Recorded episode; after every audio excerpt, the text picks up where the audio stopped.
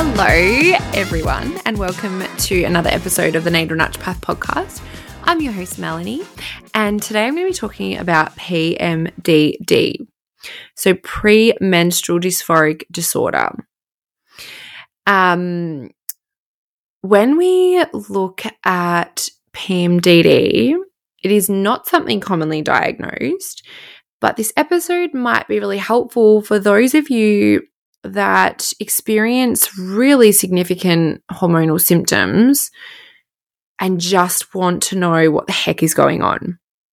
Might also push you to investigate further whether you do have PMDD and whether you need to be see- seeking out um, that extra support and getting a formal diagnosis of PMDD as well. But PMDD is a lot rarer than PMS, but we have plenty of women contacting us on Instagram or, you know, via email, listing a whole heap of symptoms out, saying that their PMS is ruling their life, but it is so much more severe than what other people are experiencing with PMS. And we go, you know what? Have you thought about it being PMDD? Could you chat to your GP about that? So, PMDD is a much more severe form of premenstrual syndrome, does affect a smaller percentage of women, estimated to be anywhere from 3 to 8%. Now, PMDD, the biggest thing it's characterized by is intense, disruptive emotional and psychological symptoms. So, the biggest difference between, well, do I have PMS or do I have PMDD? Is going to be the severity, frequency, and duration of the symptoms. The severity being the first one, frequency, and then duration. So there is patterns with PMDD and then patterns with PMS. So PMDD most often will show up in the late luteal phase of your menstrual cycle.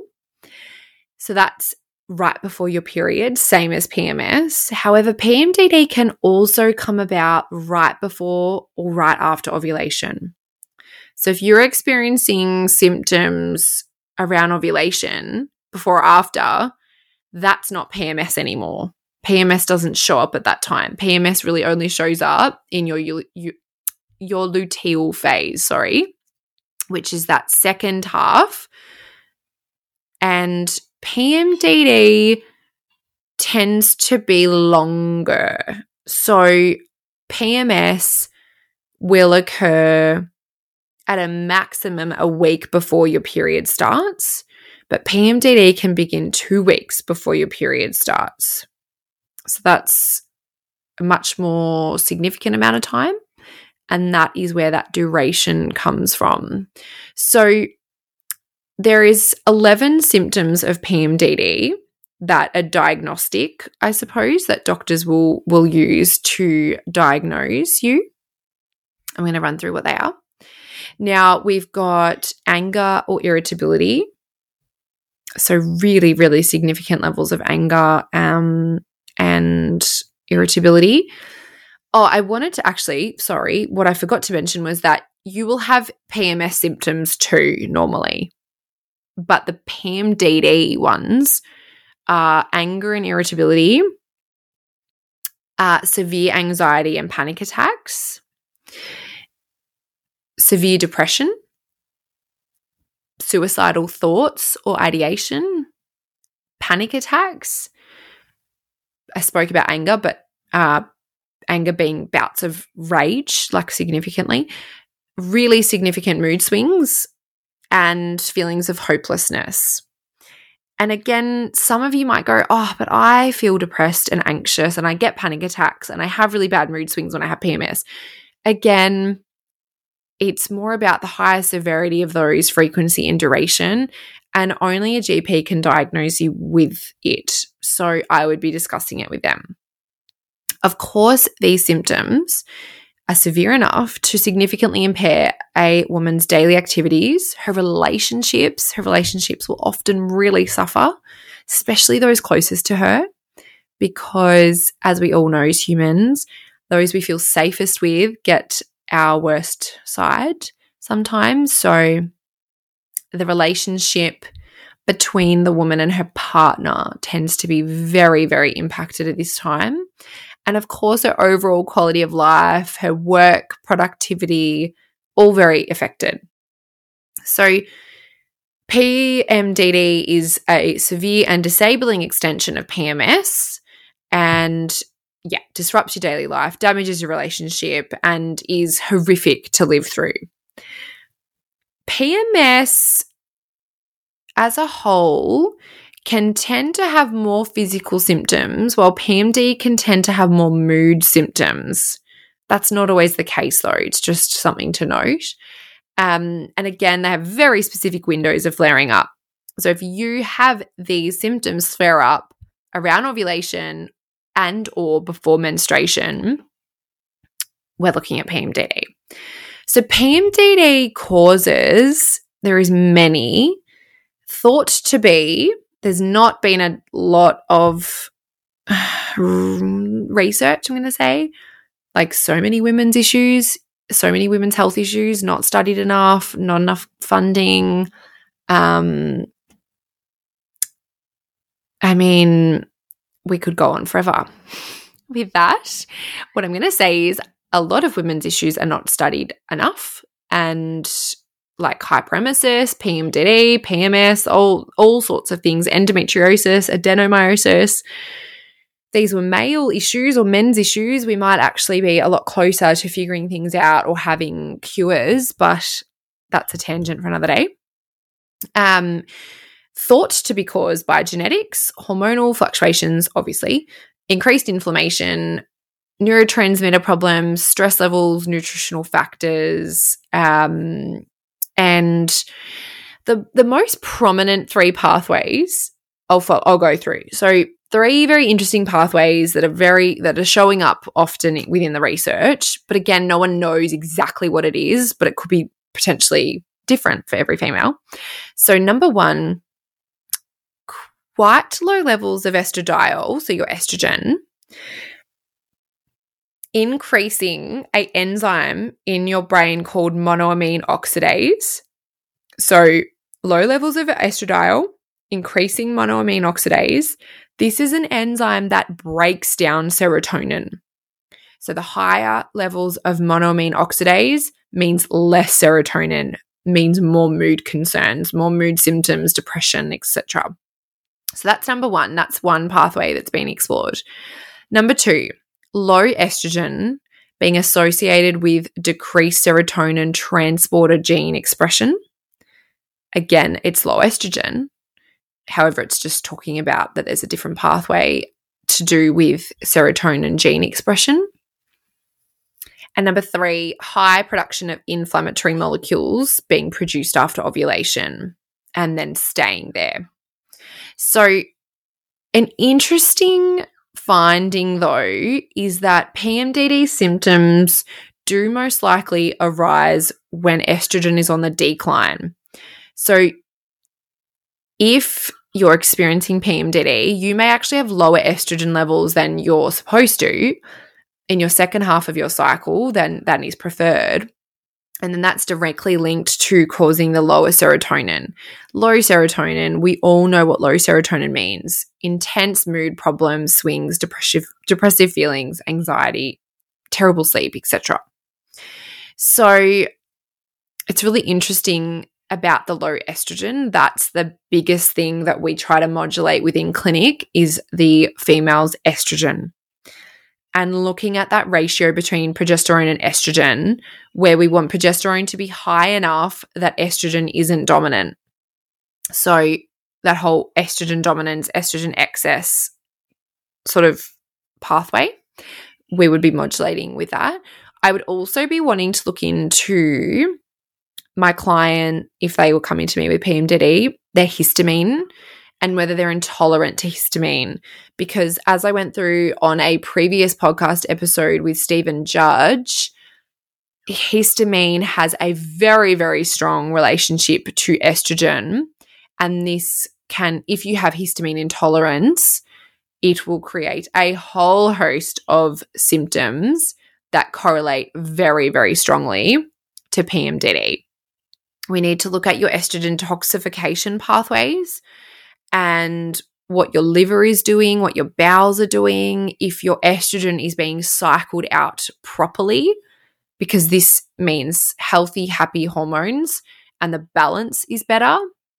Um, obviously, lowering histamine, if that is occurring with you, and it often is, very, very often, people with PMDD, histamine, working on histamine works beautifully. It's also possible that women with PMDD have developed a tolerance to certain neurotransmitters. So, these studies suggest that women with PMDD may have reduced GABA levels because of this tolerance to allopregnanolone and altered GABA receptors, meaning increased anxiety, irritability during that PMS phase. And then looking at nutritional deficiencies as well. So there has been nutritional deficiencies that are linked to your mental health, obviously, and PMS. With PMDD, we want to look at how can we improve how they're feeling. A very, very thorough blood test will show up whether there's B12 or vitamin D deficiencies. And let me tell you, if you have low B12, your mental health will absolutely be worse than it needs to be. So we need to fix any deficiencies as per the blood tests. Um, checking on your progesterone, so doing a seven day post ovulation progesterone check to see if it's getting high enough. Progesterone is very, very a beautiful hormone that protects us against the symptoms that come along with low estrogen. So it's it's neat. It does need to get high enough. If it's not high enough, estrogen is then going to be relatively dominant compared to your progesterone, and we don't want that in the second half. So we obviously want to be stabilizing any estrogen crashes so that it doesn't create that whole host of getting too low and then triggering off the low serotonin. Herbs are amazing for this. Um, for hormones, for the estrogen, I love, love, love, love Chaste Tree. Clinical trials consistently demonstrate Chaste Tree shows significant physical and psychological symptom improvement. So it is a beautiful herb. Okay. Saffron. Saffron has been found in clinical trials with turmeric to improve both physical and psychological symptoms of PMS. Sorry, saffron alone has been shown to improve PMS.